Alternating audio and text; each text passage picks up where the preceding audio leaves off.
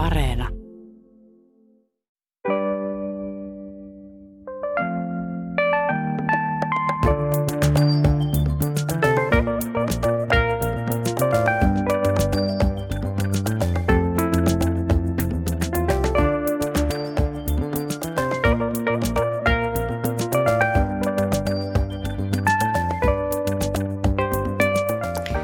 Oikein totuudellista tiistaita, hyvät kuuntelijat.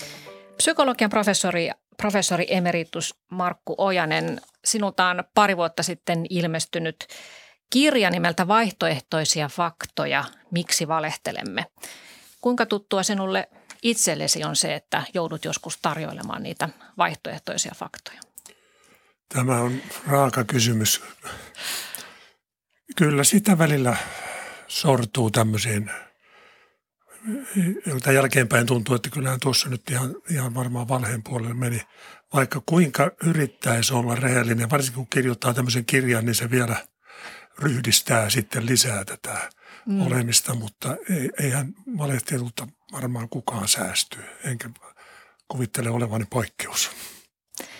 Eetikko Antti Kyljänen, sinä puolestasi olet erikoistunut hyveisiin, teet parhaillaan Aristoteleen hyveetiikasta väitöskirjaakin. Ja totuus ja totuuteen pyrkiminen hän on yksi näistä antiikin klassisista hyveistä, niin oletko sinä itse hyvä ihminen, joka ei koskaan lipsu totuudesta? Ää, no en sanoisi olevani nyt mitenkään keskivertoa parempi ihminen ja, ja totuudestakin tulee lipsutuksi. Tosin en kyllä pitäisi, pitäisi niin kuin, hyvän ihmisen tunnusmerkkinä sitä, että ei koskaan lipsu totuudesta. Että on, on tilanteita, joissa, joissa se totuudesta lipsuminen olkoonkin, että se on aina noin lähtökohtaisesti vähän huono juttu, mutta tietyissä tilanteissa se saattaa olla jopa niin kuin kaikista huonoista vaihtoehdoista se vähiten huono ja siksi silloin on ehkä parempi kuitenkin vähän miettiä, miettiä jonkin, jonkinlaisia muita versioita kuin se raaka ja suora totuus. Mm. Mennään tähän myöhemmin, että koska se valhe itse asiassa on oikeutettu ja, ja minkä palveluksessa sitten toisaalta niin kuin, tämmöinen raivorehellisyys saattaa olla. Ja teillä hyvät kuuntelijat on myös mahdollisuus osallistua keskusteluun Areenassa. Sarjavalto-ohjelmasivuilla on linkki keskustele tässä valehtelemisesta. Niin, jotta voisi sanoa jonkun valehtelevan, niin pitäisi ensin tietää, että mikä se totuus on – mutta onko olemassa mitään absoluuttista totuutta vai onko se aina subjektiivinen käsite? Kyllä absoluuttisia totuuksia tietysti on. Eiköhän nyt tämäkin, että tässä ollaan paikalla, ole totuus. Että kyllä tällaisia todellisia faktoja varmasti on paljonkin olemassa, mutta elämästä tulisi yhtään mitään. Kaikki olisi jotenkin, jotakin ihmeellistä hämärää, ei olisi mitään selvyyttä mistään. Ja sitten toinen pää on tietysti mielipiteet ja asenteet ja tämmöiset asiat, joista todella sitten on kaikilla enemmän tai vähemmän subjektiivisia mielipiteitä. Ja sitten välissä on semmoista vähän harmaata aluetta, että ei aina tiedä, että onko tässä nyt fakta vai, vai, vai mielipide kyseessä. Mutta kyllä meidän pitäisin kiinni siitä vahvasti, että faktoja on semmoisia asioita, joita voidaan todentaa ja osoittaa riittävän – riittävällä varmuudella oikeaksi. Että kyllähän niitä nyt maailma on ihan täynnä. Mm, eri asia sitten, että haluavatko ihmiset uskoa niitä faktoja. Se on sitten toinen, toinen asia täysin. niin. No mitä se totuus on tällaisessa hyveetiikassa? Miten se siellä määritellään? No totuus on tietysti sellainen iso ja merkittävä arvo. Se on yksi näitä, näitä antiikin, antiikin tuota, merkittävimpiä arvoja, jos silloin, silloin ajateltiin, että totuus, kauneus ja hyvyys on ne, joiden ympärillä ihmisen elämä ja kaikki pyrkimykset pyörii. Itse ajattelen, että, että totuus on sellainen niin kuin iso asia tuolla horisontissa, jota kohti me koko ajan pyritään, mutta, mutta tietysti ja vaikka joku absoluuttinen totuus on, on, on, on mahdollisesti olemassakin, mutta että meidän meidän, niin kuin kykymme sen suhteen on aika rajalliset, että me ei ehkä nyt sitä absoluuttista totuutta koskaan välttämättä tavoiteta, mutta, ää, mutta, mutta se on joka tapauksessa sellainen asia, johon pyritään Ja sitten täytyy vain hyväksyä se, että meidän käsityskyky ja meidän, meidän hahmotuskyky on kuitenkin aina vähän rajallinen ja, ja sen takia siihen ei ehkä päästä. Mutta se, että, että se totuudessa, pyr, totuuden pyrkiminen ja, ja, ja sen, sen, sen, siitä huolen pitäminen, ettei nyt ainakaan niin kuin tietoisesti jatkuvasti puhu läpi ja päähänsä, niin se on kuitenkin aika olennainen asia näin hyveellisyyden kannalta. Mm, siitä olisi hyvä lähteä liikkeelle. Kyllä, se on ihan hyvä periaate. niin. Ajattelisin, että kumminkin meillä todella on tällaisia pieniä totuuksia. Tässä nyt totuus näyttäytyy semmoisena lopullisena arvona, joka on varmaan jollakin tavalla saavuttamaton, mutta uskoisin, että me saavutetaan näitä pieniä Kyllä, pieniä totuuksia. Joo, ja sellaisia niin kuin arkipäivän, arkipäivän. Sop, sopivia, jotka, jo, jo, nyt ei tarvitse miettiä, että et, et onko, on, onko tuo sun paitas nyt oikeasti vaalean sininen vai näyttääkö niin. se nyt vaan siltä. Niin. Mutta mut se, että et, tällaiseen niin kuin arkimittaan sopivia, sopivia totuuksia toti, to, toki tietysti on. Ja niiden varassa on tässä nyt paljon kuitenkin edetään. Kyllä, kyllä, just mm. näin. No Marko Ojonen, sinähän olet psykologian ää, asiantuntija, konkari, niin kerropa, että miksi ihmiset valehtelevat? Tuossa molemmat alussa kerroit, että joskus tulee turvauduttua hätävalheeseen ja se on meille jokaiselle tuttu tilanne, että se on jossain tilanteessa tuntuu ikään kuin parhaalta pakotieltä tilanteesta, mutta mitä, mitä ihminen saavuttaa sillä valehtelemisella loppujen lopuksi? Siinä on montakin syytä, jotka on pitkälle samansukuisia – Valetteluun saadaan hyötyä, sillä päästään pulasta. Jostakin ikävästä tilanteesta voidaan kaihtaa velvollisuutta. Sillä voi saavuttaa mainetta ja sen mukana valtaa. Ja ehkä kaiken takana on sitten tämmöinen pyrkimys olla arvokas sekä muiden että omissa silmissään. Että siihen oikeastaan melkein kaikki nämä palautuu. Mutta siellä on täysiä pieniä variaatioita sitten siitä, että minkä takia valehdellaan. Mm. Eli, eli oikeastaan niin kuin aina jotain hyvää tavoitellaan sillä, että et, et valehdellaan. Se on sitten vain eri asia, että tavoitellaan sitä hyvää itselle itsekkäistä syistä vai, vai, vai vähän laajemminkin. Ja, ja tuota, tässä mä ehkä tekin sen eron, että silloin jos, jos sillä valheella tavoittelee jotain sellaista, joka on, on, on niin kuin kaikkien kannalta hyvää, niin sitten se voi olla puolustettavissa. Totta kai, mutta kovin paljon on semmoista valehtelua, joka tähtää ihan selkeästi omiin etuihin tai jonkun ryhmän etuihin, että siinä ei paljon – minusta vähän kierroa sanoa, että siinä on jotakin hyvettä mukana. Minusta sanotaan, että silloin ainakin pitäisi hälytyskellojen soida, jos, jos, jos niin kuin jo lähtökohtaisesti sillä hyveellä tavoittelee jotain, joka ei olekaan kaikkien kannalta hyvää. Mutta se on, se on jossain tilanteessa, jossa ö, käyttänyt sellaista esimerkkiä joskus, että jos vanha tätini tulee kadulla vastaan ja esittelee uutta hattua, joka on siis oikeasti aivan kauhea, mutta, mutta hän on siihen ihastunut ja sitten hän kysyy multa, että no, mitäs pidät uudesta hatusta, eikö hieno, ö, niin siinä tilanteessa tilanteessa mä ehkä ää, pyrkisin olemaan valehtelematta, mutta en nyt ihan suoraan sanoisi, mitä ajattelen siitä hatusta, vaan mieluummin kierrän sitä totuutta, koska ää, siinä tilanteessa nyt ei ole mitään syytä lähteä loukkaamaan verisesti. Joo, ilman muuta, mutta tässä mulla nyt pyörii mielessä, että miten tietoisesti joku Trump tai Putin tai aikaisemmat diktaattorit on käyttänyt valheita, että olisivat saaneet villittyä kansaa ja tar- kierroja tarkoitusperiään sitten läpi. Että, joo, että siinä on pitkä joo. matka tietysti näiden välillä. Todellakin kyllä, joo just näin. Niin, tädin kukka, kukkahatusta ja niin.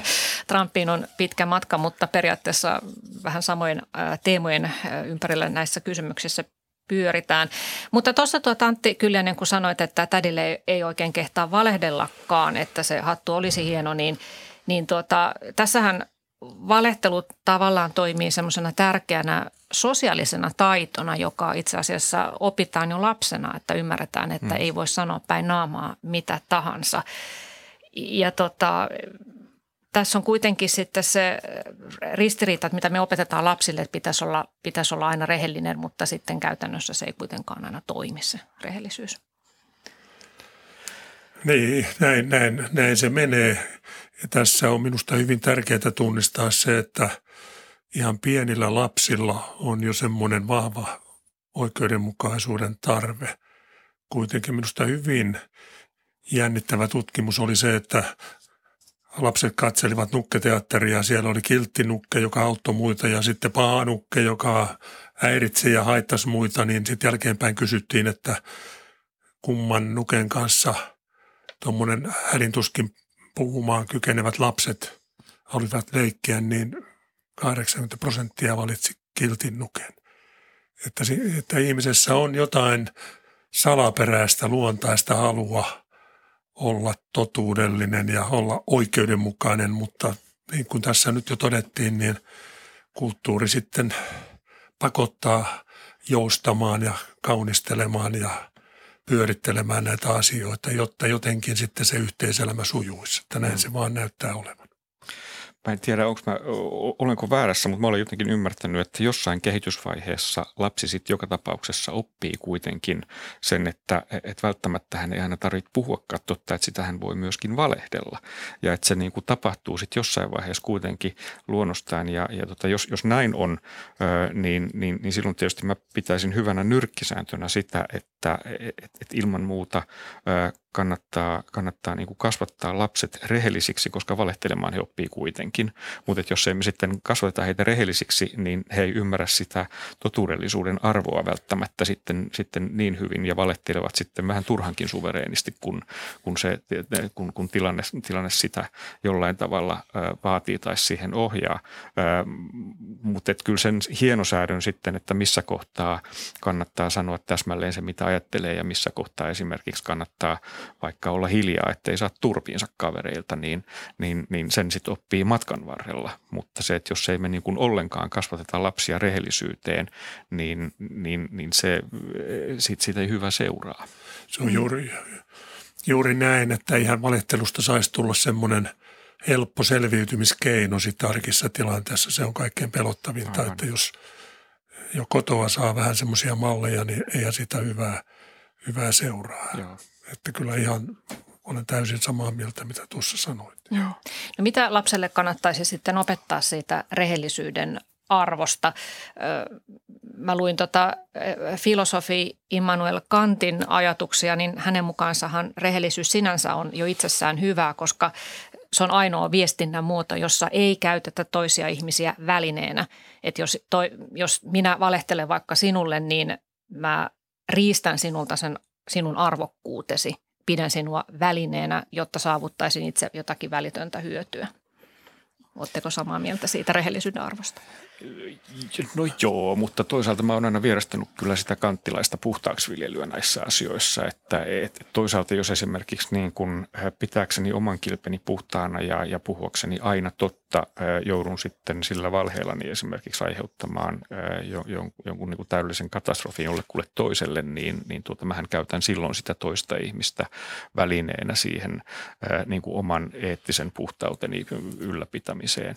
Et, et, et, ajatus, että, niin, joka kantilla on, että, että koskaan ikinä missään tilanteessa ei saa puhua mitään, mikä vähänkään vivahtaa valheen puolelle, niin, niin se, on, se on huono ohje tällaisessa maailmassa, joka ei ole siis ideaalien, ideaalien mukainen, vaan jossa täytyy koko ajan suostua siihen, että, että vähän ontuen mennään eteenpäin. Ja ei tämä maailma nyt oikein toimi sillä tavalla kuin mitä se ihan teitten mukaan toimisi. Mm. Ja, ja, ja silloin, jos, jos, jos niin kuin pitää tällaisista ideaaleista kiinni tämän tyyppisessä maailmassa, niin siitä ei välttämättä lopputulos ole sitten kuitenkaan sellainen, että se olisi ihan hyvä. Sanoit sen nyt erittäin tyylikkäästi. Olen samaa mieltä näistä Kantin – ajatuksista, että ei ne kyllä kestä ihan ankaria realiteetteja. Niin. niin, että hyvä ajatus periaatteessa, on mutta... periaatteessa erittäin arvokas asia, jonka varassa me tavallaan elämmekin. Niin. Mutta kun elämä ei ole semmoista yksi oikoista ja mustavalkoista. Tässäkin niin. se taas näkyy.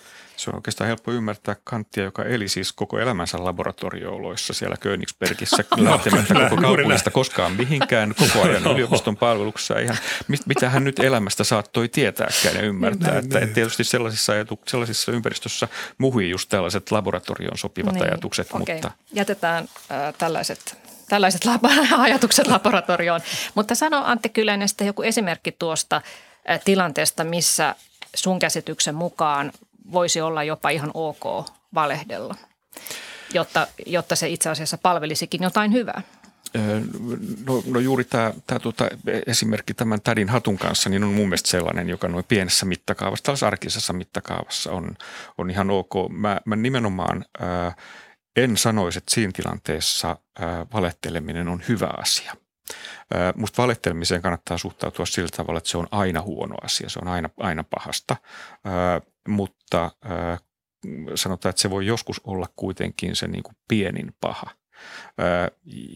Ja sen takia, sen takia, kun se on aina kyseenalainen asia, niin, niin mä vetäisin sen rajan siihen, että silloin, jos mä sillä valehtelemisellani hankin etua vain itselleni ja tulen aiheuttaneeksi toisille vahinkoa, niin silloin, silloin niin kuin täytyy todellakin pitää kiinni siitä, että, että tämä ei käy. Mm. Mutta sellaisessa tilanteessa, jossa selvästikään siitä mun valheestani ei seuraa mm, niin kuin kenellekään mitään pahaa, vaan kaikille jotain hyvää niin silloin siinä tilanteessa ää, mun mielestä se rehellisyys ei ole se, se niin kuin ehdoton vaatimus, koska täytyy muistaa se, että jos, jos nyt hyveistä puhutaan, niin, niin niitä on aika paljon enemmänkin kuin vain se rehellisyys. Ja se kokonaisuus ratkaisee se, että, se, että mä pystyn niillä, niillä, niillä hyveilläni tasapainottamaan niin kuin toinen toisia hyveitä ja, ja, ja toimimaan sillä tavalla, että se kokonaisuus on paras mahdollinen, ei välttämättä kanttilaisten ideaalien mukainen, mutta niin hyvä kuin nyt mihin ihmisenä pystyy, mm. niin silloin, silloin on mun mielestä ihan oikein. Että jos nyt sellaisia käytännön, käytännön esimerkkejä ää, ajattelee, niin, niin kyllä, kyllä sanotaan, että sellainen, sellainen tilanne, jossa nyt saattaa esimerkiksi pelastaa jonkun kanssa ihmisen ää, nolosta tilanteesta ää, sillä tavalla, että et, et voi niin kuin pienellä valkoisella valheella ö, kertoa, että, että tota, ei se nyt ollut ihan, ihan niin, niin surkea se tilanne kuin miltä voisi näyttää, niin, niin jos ei siitä seuraa mitään pahaa kenellekään, niin, niin, niin musta se on ihan ok siinä mm, tilanteessa. Mm. Hyvä ihminen mun mielestä toimisi niin. Niin ja tuota, kun puhuttiin tästä etukäteen puhelimessa, niin otit tämän SS-upseeri esimerkin, joka oli kanssa aika konkreettinen. Joo, tämä on aika klassinen esimerkki, että jos SS, SS-upseeri koputtaa ovellisia ja kysyy, että, on, on, on, että piilotteletko ullakolla juutalaisia ja sitten, sitten tuota, vastaat hänelle, että no en mistään tietenkään ei tulisi mieleenkään, että, että mistähän tällainenkin huhu on lähtenyt liikkeelle, niin, niin tota, minusta siinä tekee ihan oikein, että, että, että ei se, jos, jos siinä tilanteessa toimii kanttilaisittain ja sanoo, että joo, niitä on tuolla neljä kappaletta, kappaletta, että käykää hakemassa, niin, niin tuota, ei se nyt ihan eh, minusta, minusta niin kuin oikein ole. Mm. No ei tuolla mitään lisättävää. Niin. Ihan melkein samoin sanoin, kirjoitin tuohon kirjaakin. Niin just. Joo. Nämä ajattelin juuri näitä kaikkein krouvimpia. Tämä jälkimmäinen esimerkki juuri tästä SS-upseerista kysyy, niin se nyt ainakin kertoo siitä, että – että miten valehtelu voi joskus pelastaa toisen ihmisen hengen ja onhan se silloin hyvin arvokas asia. Ei siitä pääse yli eikä ympäri. Mm.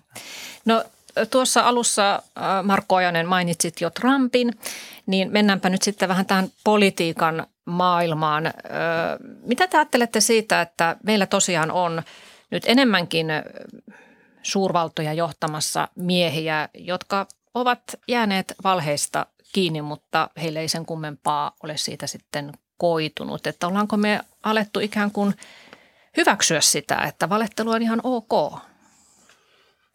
Tämä on tavattoman vaikea kysymys. Sitä on esimerkiksi ruotsalainen kuuluisa filosofi Sissela Buuk miettinyt. Häneltä kysyttyinkin tuossa jossakin haastattelussa, että miltä hänestä nyt näyttää, niin hän miettii sitä hartaasti ja vastasi sitten, että kyllä nyt siltä näyttää, että valehtelu on lisääntynyt politiikassa ainakin. Ja että se jotenkin hyväksytään enemmän, mutta, mutta e, se on vaikea asia. Koska me mennään historiassa taaksepäin, niin sieltä löytyy aivan kammottavia valehtelijoita, Hitlerit ja Stalinit ja Maut ja, tai mitä heistä nyt ajateltava. Ainakin näin jälkikäteen tuntuu, että silkkaa valetta syöttivät, että oikein vaikea sanoa, että minkä suuntaan tässä nyt on menty, mutta tosiasia on, että kauheahan tämä tilanne on silti. Oli sitten tapahtunut muutosta tai ei, että, että kun nyt Trumpin vaalelukukin, mä en tiedä mikä se on, onko se 22 000 vai mitä se on, niin sehän on jotakin aivan, aivan järkyttävää. Että kuinka ihmiset, hänen kannattajansa voivat hyväksyä tällaista. Se on se iso ongelma. No siihen löytyy tietysti selityksiä, mutta, ja millä hän sitä perustelee, mutta, mutta kyllä tässä aika hälyttävässä tilanteessa ollaan. Mutta olen kumminkin kohtalaisen optimistinen sitten taas siitä, että mitä tapahtuu ihmisten tämmöisessä läheisessä välittömissä suhteessa. Että kyllä siellä kuitenkin rehellisyyttä arvostetaan ja, ja luottamus on äärettömän tärkeää. Että jos siellä sitten sortuu valheisiin, niin sillä kyllä on usein lyhyet jäljet toisin kuin näköjään tuolla politiikassa. Mm. Niin tämä Trumpin valehteluhan alkoi silloin heti hänen ö, virkaan astujaistensa yhteydessä. Hän, no ensin, tai siis ensin vaalien jälkeen hän sanoi, että, että tuli loistava voitto, yksi suurimmista ja sehän ei oikeasti pitänyt paikkaansa. Clintonhan sai paljon enemmän ääniä ja sitten kun oli nämä virkaanastujais-juhlallisuudet, niin hän, hän sitten tuota mainosti, että oli kaikkien aikojen suurin yleisö ja sitten kun valokuvat todistivat, että yleisö oli itse asiassa puolta vähemmän kuin Obaman virkaanastujaisissa, niin sitten, sitten tuota Trumpin edustaja sanoi nämä kuuluisat sanat, että no presidentti tässä esitti nyt näitä vaihtoehtoisia faktoja. Aivan. Joo. Tietysti se on ihan totta, että et, et näähän, ää, et se on aika suhteellista. Että mä luulen, että tämä on todellakin vanha, vanha, vanha virhe ja, ja, ja, ja niin kuin vallanpitäjät on tähän, tähän syyllistyneet kautta aikojen. Ää, todellakin ei, ei Hitler ja Stalin mitenkään suoraan kaikille kertoneet, että, että tota, että murhattiin tässä nyt juuri kuusi miljoonaa ihmistä ihan vaan, ihan vaan tuota, huvin vuoksi, vaan että, että kyllähän tätä, tätä niin kuin vaihtoehtoista totuutta on esitelty aikaisemminkin. Toki tietysti on niin, että että me ei ole moneen vuosikymmeneen tällaiseen totuttu ainakaan näissä meidän läntisissä ympyröissämme, että, että Hitler ja Stalinin ajoistakin on kuitenkin jo reilusti yli puoli vuosisataa aikaa. Et nyt, nyt se, että meillä on Trump ja meillä on, on tota, Boris Johnson Englannissa ja, ja kaikki ne, jotka sa, saivat Brexitin aikaan suoraan valehtelemalla ja kertomalla ihan, ihan, ihan tä, täyttä, täyttä potaskaa, ää, niin, niin tämä on jollain tavalla nyt uusi tilanne.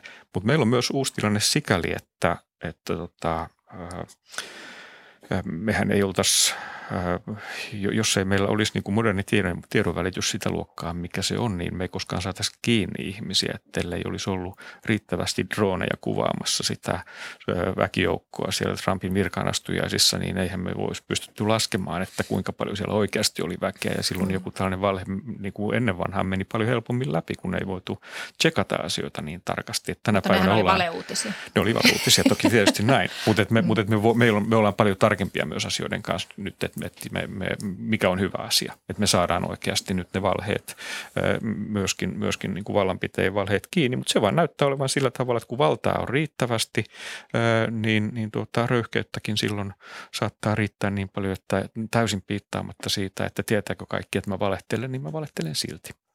Ja tähän liittyy tietysti toinen puoli tähän tiedon välitykseen, että siellä on niitä kanavia ja vaihtoehtoja niin paljon, että siellä todella voi sitten löytää niitä vaihtoehtoisia faktoja – että alkaa sillä tavalla ikävällä tavalla eriytyäkin sitten ihmisten erilaisten tiedonvälitysten seuraaminen. Ja se kyllä palvelee nyt tällä hetkellä sitten juuri tätä trumpilaista vaikuttamista myöskin, että, että siinä on hyvät ja huonot puolet siinä tiedonvälityksessä. Että mutta oikeastaan minusta olennaista on se, mihin Markku jo vähän viittasikin, eli, eli se, että, että kunhan me emme nyt niin kuin anna tämän vaikuttaa tähän koko kulttuuriin ja ryhdy nyt sitten niin kuin omassa yksityiselämässämme jatkuvasti viljelemään erilaisia vaihtoehtoisia faktoja ja, ja, ja, ja puhumaan, puhumaan niin kuin täyttä puppua ikään kuin totena, että sitten on huono juttu juttu, jos tämä lähtee leviämään meidän niin kuin arkimaailmaan, että meiltä häviää se rehellisyyden hyve ihan kokonaan tästä elämästä ihan vain sen takia, että näköjään valehdellakin voi.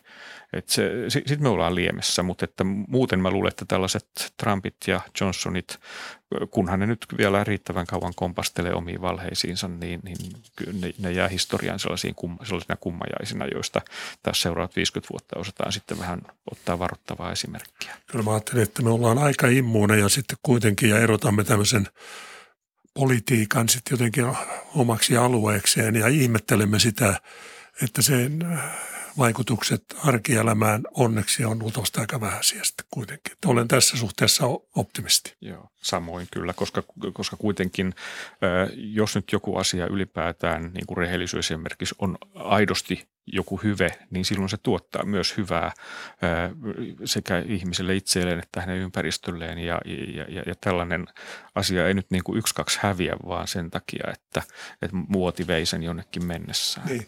Ja ajatellaan, miten tärkeä juuri luottamus on, että kun jonkun ihmisen luottamus pettää, niin sitähän on vaikea korjata. Aivan. Ja tämä tajutaan aika yleisesti kyllä, että näin, näin se on.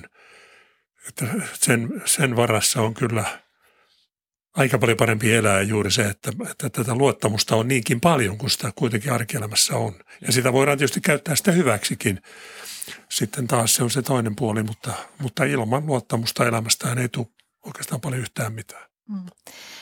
Joo, tuota, tuossa Markko Ojanen ihmettelit, että miksi ihmiset uskovat niitä Trumpin valheita, mutta sitten taas toisaalta yleisellä tasolla, niin kuin Suomessakin on puhuttu paljon luottamuksen vähenemisestä poliitikkoja kohtaan ja koko tätä päätösjärjestelmää kohtaan, että ei luoteta siihen, että poliitikkojen tavoitteena olisi lisätä hyvinvointiamme, vaan epäillään, että siellä ne vaan ajavat omia etujaan. Eli siis tämmöinen epäily siitä, että poliitikot saattavat valehdella meille, niin sellainen on vähän ilmassa ja totta kai sitten aina silloin tällöin tuleekin niitä todisteita, että todellakin valheita saattaa sieltä tulla, mutta onko tästä mitään oikeaa tutkimusta, että – että onko poliitikkojen joukossa tavallista enemmän valehtelijoita tai tekeekö valta ylipäätään ihmisestä helpommin valheisiin turvautuvan? Siitä on tutkimusta kohtalaisen paljon. Ja kyllä se kaikki viittaa siihen, että jotenkin vallan mukana sitten valehtelu ja vilpin tekeminen helpottuu. Ikään kuin ottaa itselleen sellaisia – oikeuksia, jota ei sitten vallattomana ottaiskaan. Että valitettavasti tämän suuntaisia tutkimustuloksia menemättä yksityiskohtiin, niitä on, on tullut kyllä aika, aika paljon. Että jotakin merkillistä siinä vallassa, vallassa sitten näyttää olevan. Nyt ei pidä tietysti yleistää liikaa ja enkä halua nyt jotenkin politiikkoja tässä nyt mm. leimata ollenkaan, mutta ihan tämmöisissä sosiaalipsykologisissa tutkimuksissa niin kun annetaan satunnaisesti – jollekin ryhmälle valtaa, niin se, se on tuottanut kyllä sitten halukkuutta tehdä vilppiä ja, ja valehdella ja, ja, ja niin edelleen. Että kyllä se, se trendi on aika selvä, vaikka se ei tietysti koskaan ole mikään yksi yhteen. Niin. Että on, on niitä vallassa olevia, on toki, jotka kestää sen ja, ja pystyvät sitten houkutuksia vastaan taistelemaan, mutta suunta on kyllä ikävä. Niin. Niin kyllä sanotaan, että valta turmelee ei aina eikä kaikkia, mutta se, että se riski on aina olemassa. Mm. Että tietysti ihminen, ihminen jolle, jolle valta on kertynyt, niin, niin jossain vaiheessa herää taipumus pyrkiä pitämään siitä vallasta kiinni ja vaikka sitten vähän kierroinkin konstein. Musta on ihan tervettä että kun ihmisillä on, on ihmisiä, joilla on enemmän valtaa kuin, kuin joillain toisilla, niin, niin heitä on syytäkin epäillä. Se, se, on, se, on niin kuin, se, se kuuluu minusta meidän alamaisten velvollisuuksiin, että me ollaan hiukan, hiukan herkkiä sen suhteen, että miten, miten vallanpitäjät sitä valtaansa käyttää ja onko nyt varmaan niin kuin puhta, puhtaat jauhot pussissa. Mutta mä en olisi kyllä kauhean huolissani siitä, että meidän niin kuin yleinen luottamus nyt välttämättä hirveästi on rapisemassa, että tässä nyt on kuitenkin viime vuosina aika, aika rankasti arvosteltu esimerkiksi EUta ja, ja meillä on niin kuin vahvoja EU-kriittisiä e voimia ympäri Eurooppaa liikkeelle ja siitä huolimatta EU-hun luotetaan nyt enemmän kuin, kuin moniin moniin aikoihin kaikkien tutkimusten mukaan. Ja, ja, ja, ja, ja tämä, tämä ehkä, ehkä niin kuin se, että se sellainen epämääräinen e, e, epäilys ja epäluottamus sitten oikeasti tulee pintaan, niin se saattaa jopa puhdistaa ilmaa sen verran, että me todetaan, että, että ihan hyvä, että epäillään, mutta että noin pääsääntöisesti ihan vallanpitäjät näyttää toimivan aika, aika, aika tuota hyvin tässä meidän systeemissä. Niin kyllä nimenomaan meidän, meidän systeemissä. Ja todella kannattaa muistaa se, että nyt meillä on oikeus ja lupa arvostella ja semmoista lupaa ei välttämättä ole ollut, kun mennään tuossa taaksepäin ja on monia kanavia tehdä, että, että siis tämä juuri tarkoittaa sitä, että ei tässä nyt kannata olla kovin pessimistinen nykyajan poliitikkojen suhteen. Nimenomaan täällä hyvinvointivaltioissa, niin kyllä mä uskon, että hän nyt haluaa tehdä parastaan ja niin edelleen. Mutta siihen tietysti kietoutuu se, että me ollaan kaikki enemmän tai vähemmän vähän erilaisten harhojen vallassa ja helposti ajatellaan omista motiiveista vähän liikaa ja pidetään niitä liian kauneita. Semmoiseen tietysti poliitikot voi sortua ihan yhtä lailla kuin me muutkin ja tietysti heidän virheensä saattaa olla sitten vakavampia heidän oikkunsa ja harhansa kuin meidän, että se ehkä siinä nyt sitten saattaa tulla vastaan. Joo. Ja toki mm. tietysti sanotaan, että kannattaa myös miettiä sitä, että mistä se mun kritiikkini vallanpitäjä kohtaan nousee ja se epäilys, että ne puhuu puppua. Että et, et onko, se, on, onko siinä oikeasti kyse siitä, että et he vaan näkee asiat eri tavalla ja ajattelee ne toisella tavalla, mutta että et, et se, että mä olen eri mieltä jonkun vallanpitäjän kanssa, ei välttämättä tarkoita sitä, että, että hän on väärässä tai hän valehtelee, vaan se vaan, että hänellä on toisenlainen käsitys siitä, että miten, mikä olisi esimerkiksi Suomelle hyvää ja mikä huonoa. Että, että tämä on minusta aika tärkeää, että, on, kun että erotetaan. erottaa tämä niin. suostuttaisiin tähän, että näin, näin voi olla, että eri mieltä ajatteleva ei välttämättä ole väärässä, vaan, niin. vaan että hän voi ihan tavoitella järkeviä asioita ihan samalla tavalla kuin minäkin, vaikka minun näkemykseni ovat erilaisia. Se on iso haaste meille kaikille. Siinä on iso haaste, mutta nämä esimerkiksi, mitä tässä on, on, on viime aikoina tällaisia keskustelupäiviä pidetty eri tavalla ajattelevien ihmisten kesken, niin se on minusta hyvin tervettä todeta, että, että, että asioista voidaan oikeasti aidosti olla montaa mieltä ja, ja, ja se ei silti tarkoita sitä, että, että niin kuin toinen on yksilöllisesti väärässä ja toinen oikeassa, mutta kuin että niin kuin, jos minä ajattelisin noin, niin omista lähtökohdistani ää, olisinkin väärässä, mutta koska sulla on toisenlaiset lähtökohdat, niin, niin, niin, niin en, en voi väittää, että, että puhut ihan puppua. Mm. Tässä oli äänessä eetikko Antti Kylliäinen. Lisäksi täällä on psykologian professori Markku Ojanen ja puhumme siis valehtelemisesta ja rehellisyydestä. No, mitä sitten, jos jää valheesta kiinni? Vaikka poliitikko, vallanpitäjä, urheilija, tavallinen ihminen. Meidän on historiassa kuultu näitä, näitä kuuluisia lauseita, muun muassa Nixon sanoi Watergate-skandaalin yhteydessä, että en valehdellut, sanoin asioita, jotka jälkikäteen näyttävät epä, olevan epätosia. Suomessa on tämä puhun niin totta kuin osaan lause tullut tutuksi. Eli tietysti tuossa tilanteessa, kun jää valheesta kiinni, niin ää, vaaditaan selityksiä tämä henkilö saattaa tuntea häpeää ja kasvojen menettämisen tunnetta, niin mitä, mitä pitäisi tehdä tai minkälaisia selityksiä muistuu teidän mieleenne, mitä yleisesti käytetään tällaisissa tilanteissa? Voi voi, mä olen erotellut niitä tuossa kirjassakin 15 kappaletta. Kaikkia Tyyppivastauksia. Niin, että mitä selityksiä tulee, mutta sieltähän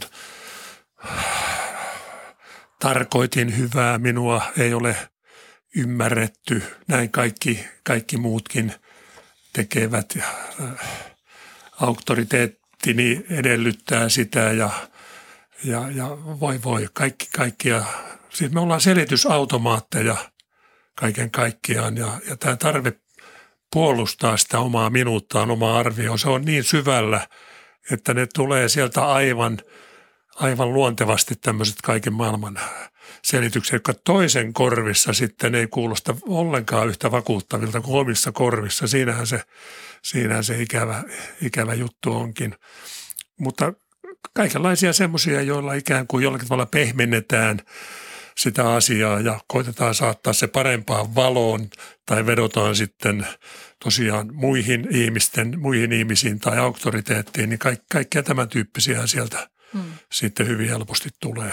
Tai sitten voi toimia niin kuin Trump, eli suuttua ja haukkua vastapuolta valehtelijaksi. No se on, on juu, se, tämä on tärkeä sanoa, että totta kai tämä on yleinen, yleinen kosti olla.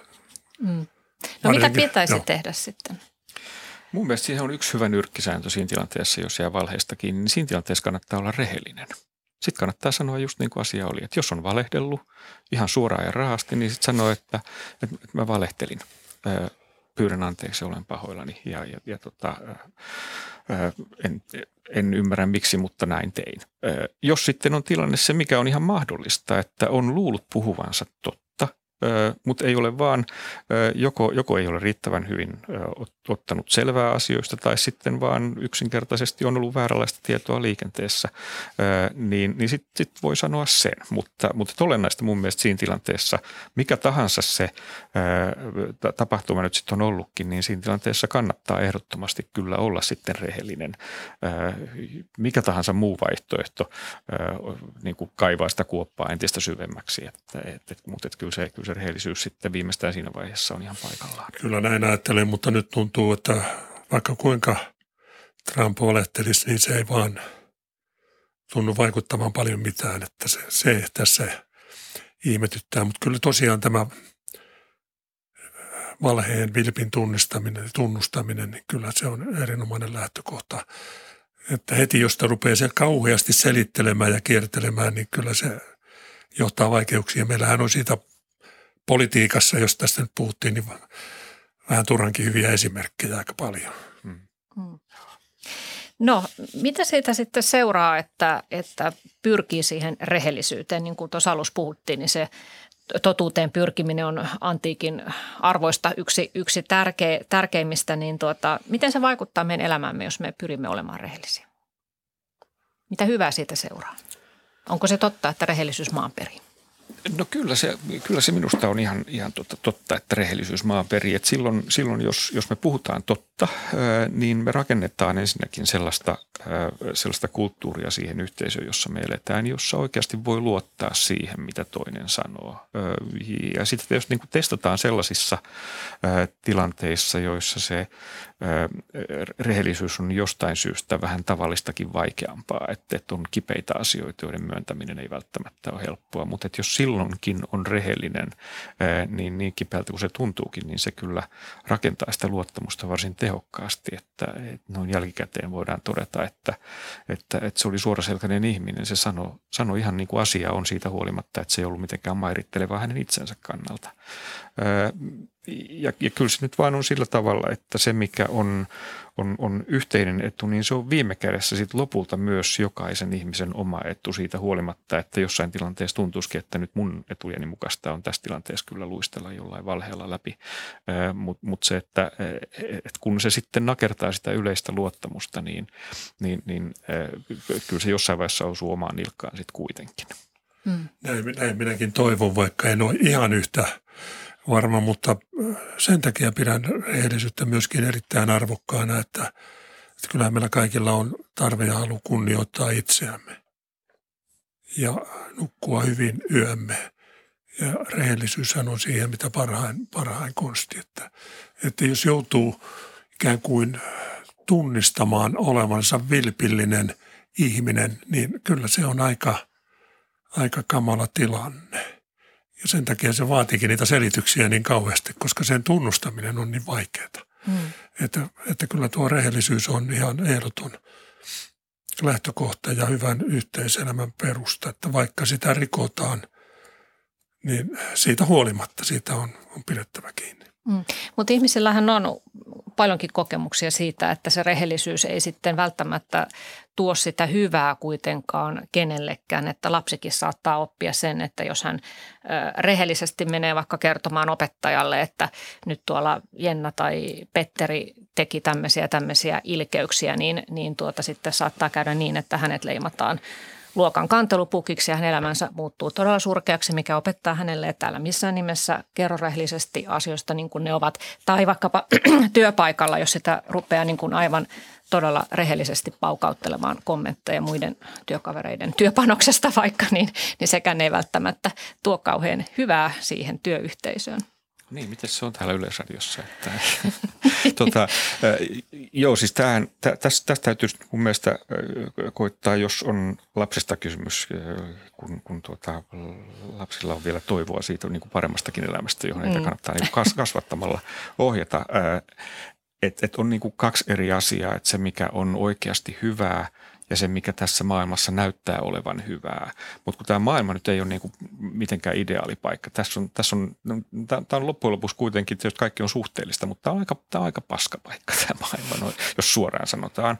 Ja, ja, ja täällä jos suostuu toimimaan tämän maailman ehdoilla sillä, että totuuden puhuja tai toisten puolustaja saa itse turpiinsa, niin, niin okei, saattaa ehkä pärjätä tässä maailmassa, mutta häviää ehkä jotain olennaista, nimenomaan sen kyvyn mennä rauhassa illalla nukkumaan tai sen, että niin kuin mm. uskaltaa katsoa itseään peiliin. Ja, ja sitten olisi kyllä aika tärkeää mun mielestä niin kuin auttaa lasta kestämään se, että et hei, että tästä koitu sulle ikävyyksiä, mutta sä teit sen, mikä oli hyvää ja oikein tässä tilanteessa.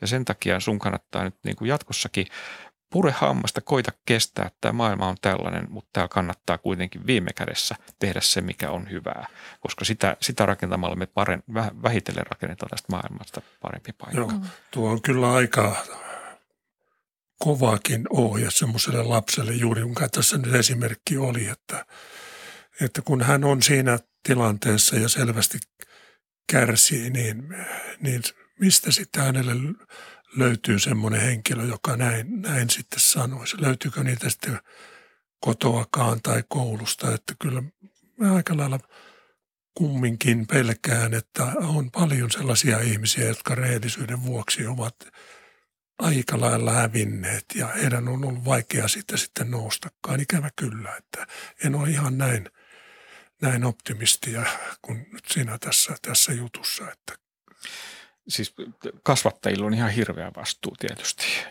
ja, ja, mutta että to, to, olisi, tietysti, olisi tietysti kovin hauskaa, jos jokaiselle lapselle löytyisi tällaisessa tilanteessa se kasvattaja, joka oikeasti niin kuin pystyy siinä tilanteessa tekemään sen, mikä on sen lapsen kannalta hyvää.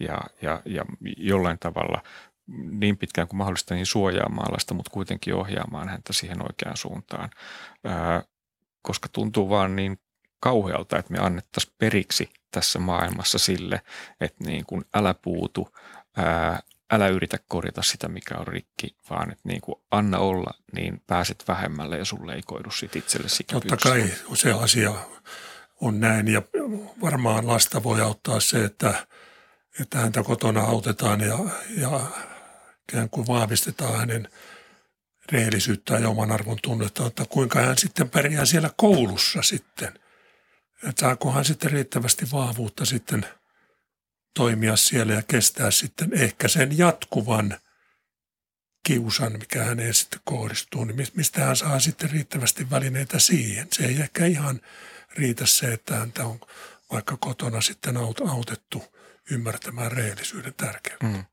Kyllä tässä ehkä täytyy lähteä siitä, että, että meidän täytyy, me, me ei voida vaan niin kuin paikkailla näitä jälkiä ja, ja, ja pitää ihmisiä pystyssä sen jälkeen, kun he on toiminut oikein, vaan se, että ää, täytyy lähteä siitä, että tämä kulttuurihan on meidän ihmisten rakentama. Tämähän on just sellainen kuin miksi me ollaan tämä tehty jos me halutaan lähteä, lähteä tuota, muuttamaan parempaa maailmaa, niin sen kun tehdään se.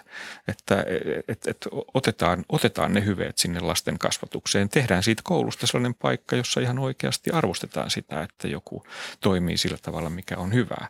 Ja, ja ei se nyt pitäisi olla kauhean mahdotonta, koska ihmisten maailmahan tämä on, niin ihmisethän tämän voi toisenlaiseksi muuttaa. Että, mm. se vaan, se vaan otetaan. kuulla, kun minäkin olen pitänyt itseään maailman parantajana, niin nyt vielä – tapaa ihmisen, joka on vielä parempi tässä asiassa. niin. No tuota, toi oli esimerkki lasten maailmasta, mutta sitten vielä vaikka otetaan tämä työyhteisöesimerkki, että jos vaikka havaitsee omalla työpaikallaan vilppiä, että joku vaikka kavaltaa rahaa tai vääristelee kulunvalvontaa, en puhu nyt yleisradiosta, niin tota, onko se sitten mielestä valehtelua suorastaan, että jos jättää kertomatta tekemistään havainnoista? Kyllä pitää puuttua. Kyllä. Kyllä pitää puuttua. Se on siis ei, ei, näin, Joo, ei se, se, en tiedä.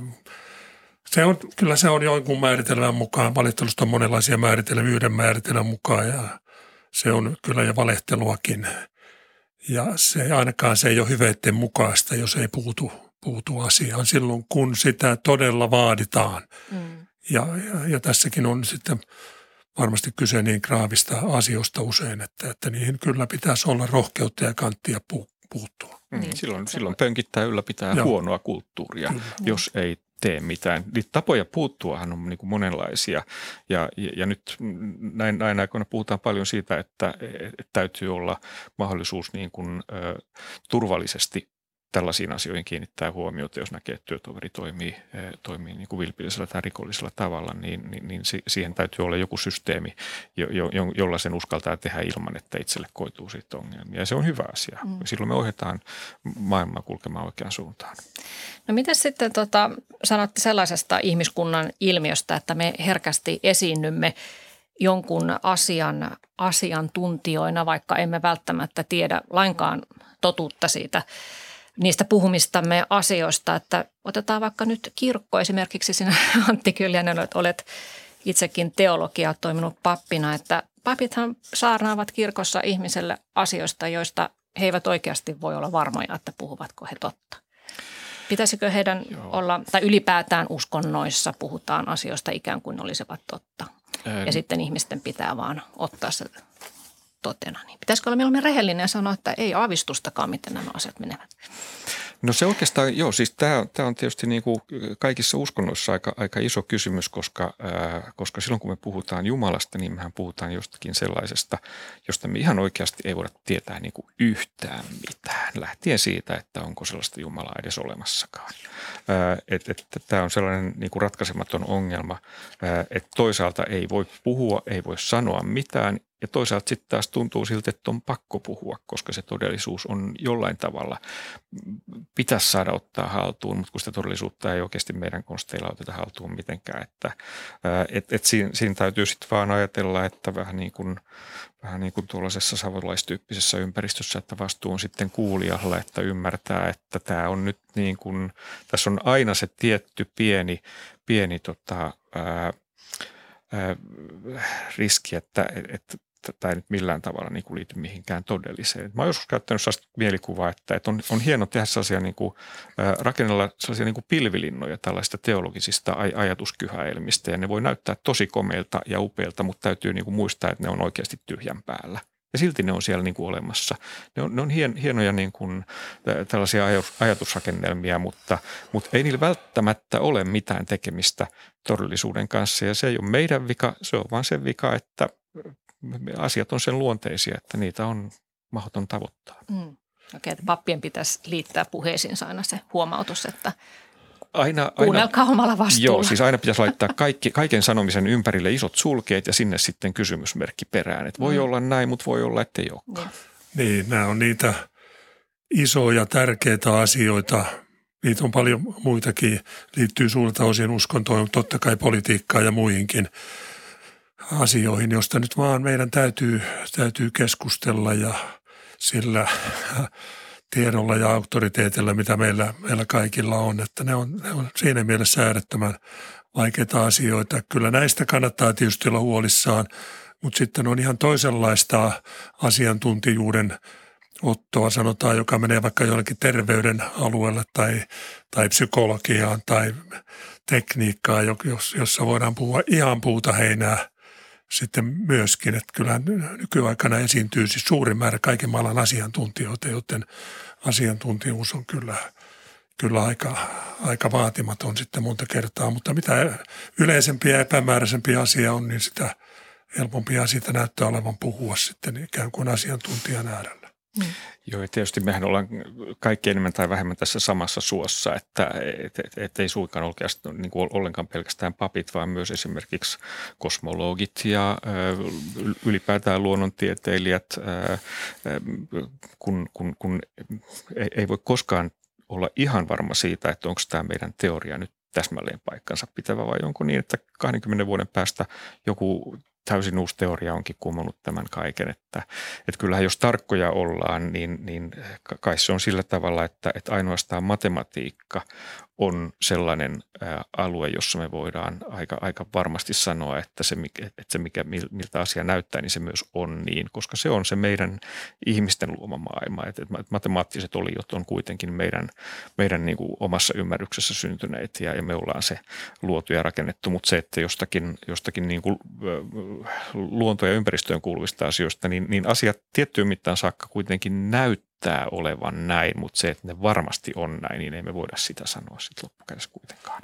Niin, todellisuuden olemus, siitä on filosofit keskustelu vaikka kuinka kauan, että mikä se lopulta sitten on. Ei se, ei se ainakaan ole ihan semmoinen kuin miltä se näyttää, että tämä on se suuri, suuri kysymys. Ne on aika hämmentäviä nämä löydökset, mitä on tehty vaikka aineen olemuksesta ja, ja kuitenkin, no joo, se on. Mm. Se, on se on jo seuraavan joo, jakson aihe. Joo, niin No tota, tuleeko teille mieleen sitä sellaisia käytännön tilanteita, joissa se valhe voisi olla oikeutettu? No tuossa toi S-subseri esimerkki no nyt oli klassikko, mutta, mutta että millaisissa tilanteissa me ihmiset itse asiassa hyväksymme, että tiedämme, että tuo valehtelee, mutta jollain lailla se on ö, perusteltua kuitenkin ja se on hyväksyttävää?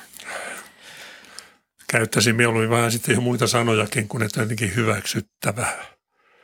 Että me jotenkin siedämme ja siinä, siinä mielessä vähän niin kuin kestämme sen, että, että liiotellaan esimerkiksi asioita. Mm. Ja, ja kaikki me joskus sorrumme siihen, mutta sitten on ihmisiä, jotka aika suverenisti liiottelee ja, ja osa siitä menee taiteenkin alueelle ja huumorialueelle ja niin edelleen. Ja kyllähän me semmoista nyt siedämme aika, aika pitkälle ja näistä valkoisista valeistakin tässä nyt jo puhuttiin, että, että niissäkin usein sit tarkoitus on hyvä ja lopputuloskin on aika hyvä. Että kyllähän tämmöisiä asioita on, mutta, mutta niin kuin tässä monen kertaan on tullut jo todettua, niin kyllä se rehellisyys vaan on keskeinen arvo, vaikka siinä sitten näitä perusteita on sitten toimia joskus toisinkin. Hmm. Mm. On ehkä hyvä muistaa, että nämäkin on siis kulttuurisia kysymyksiä viime kädessä, että, että, että maailmasta löytyy monenlaisia kulttuureita, on paljon sellaisia kulttuureja, joissa totuus on huomattavasti paljon ö, niin kuin vähemmän tärkeä arvo kuin täällä meillä, me ollaan, me ollaan aika tarkkoja täällä Suomessa sen, tämän rehellisyytemme kanssa, mutta se, että jossain päin maailmaa voi olla, voi olla niin kuin e-, erinomaisen hyväksyttyä kuulua sen kulttuurin piirteisiin, että ihan hyvin voi myydä, myydä tuota ensiluokkaisena autona ihan mitä tahansa rotiskoa ja, ja, ja, ja tuota, se vaan kuuluu pelin henkeen. Mm. mutta ehkä se, ehkä se niin kuin itse ajattelen, että tällaisessa kysymyksessä se olennainen asia on se, että me, me voidaan niin kuin erottaa toisistaan se, mikä on hyvä ja se, mikä on oikein. Että välttämättä valetteleminen ei koskaan ole mikään hyvä asia. Itse ajattelen niin, että se on aina, se on aina huono asia, mutta joissain tilanteissa se on kuitenkin oikein. Et, et, et, et sellaisessa tilanteessa, jossa, jossa kaikista huonoista vaihtoehdoista se valetteleminen on kuitenkin se vähemmän huono, vähiten huono, niin, niin sillä tilanteessa se on oikein tehdä niin, vaikka se ei olekaan hyvä asia. Mm. Niin, että siis valehtelun etiikkaa on paljon arvioitu seurauksien kautta, että mm. seuraukset on hyviä, niin hyvä niin. Ja joissakin systeemeissä ihmiset, mm. ihmisillä on pakko valehdella, ajatella vaikka jotain Pohjois-Koreaa, niin Aivan. siellä saattaa joutua menettämään henkensä, jos, jos alkaa puhua Joo. totta. Öö, no sitten ihan lopuksi muutama minuutti aikaa, niin mitä ajattelette siitä, että onko itselleen valehteleminen yhtä epäeettistä kuin toiselle ihmiselle valehteleminen? Puhutaan itse petoksesta. Aika kova kysymys. Siihen varmaan eetikko osaa paremmin. Se on kuitenkin kovin, kovin luonnollista.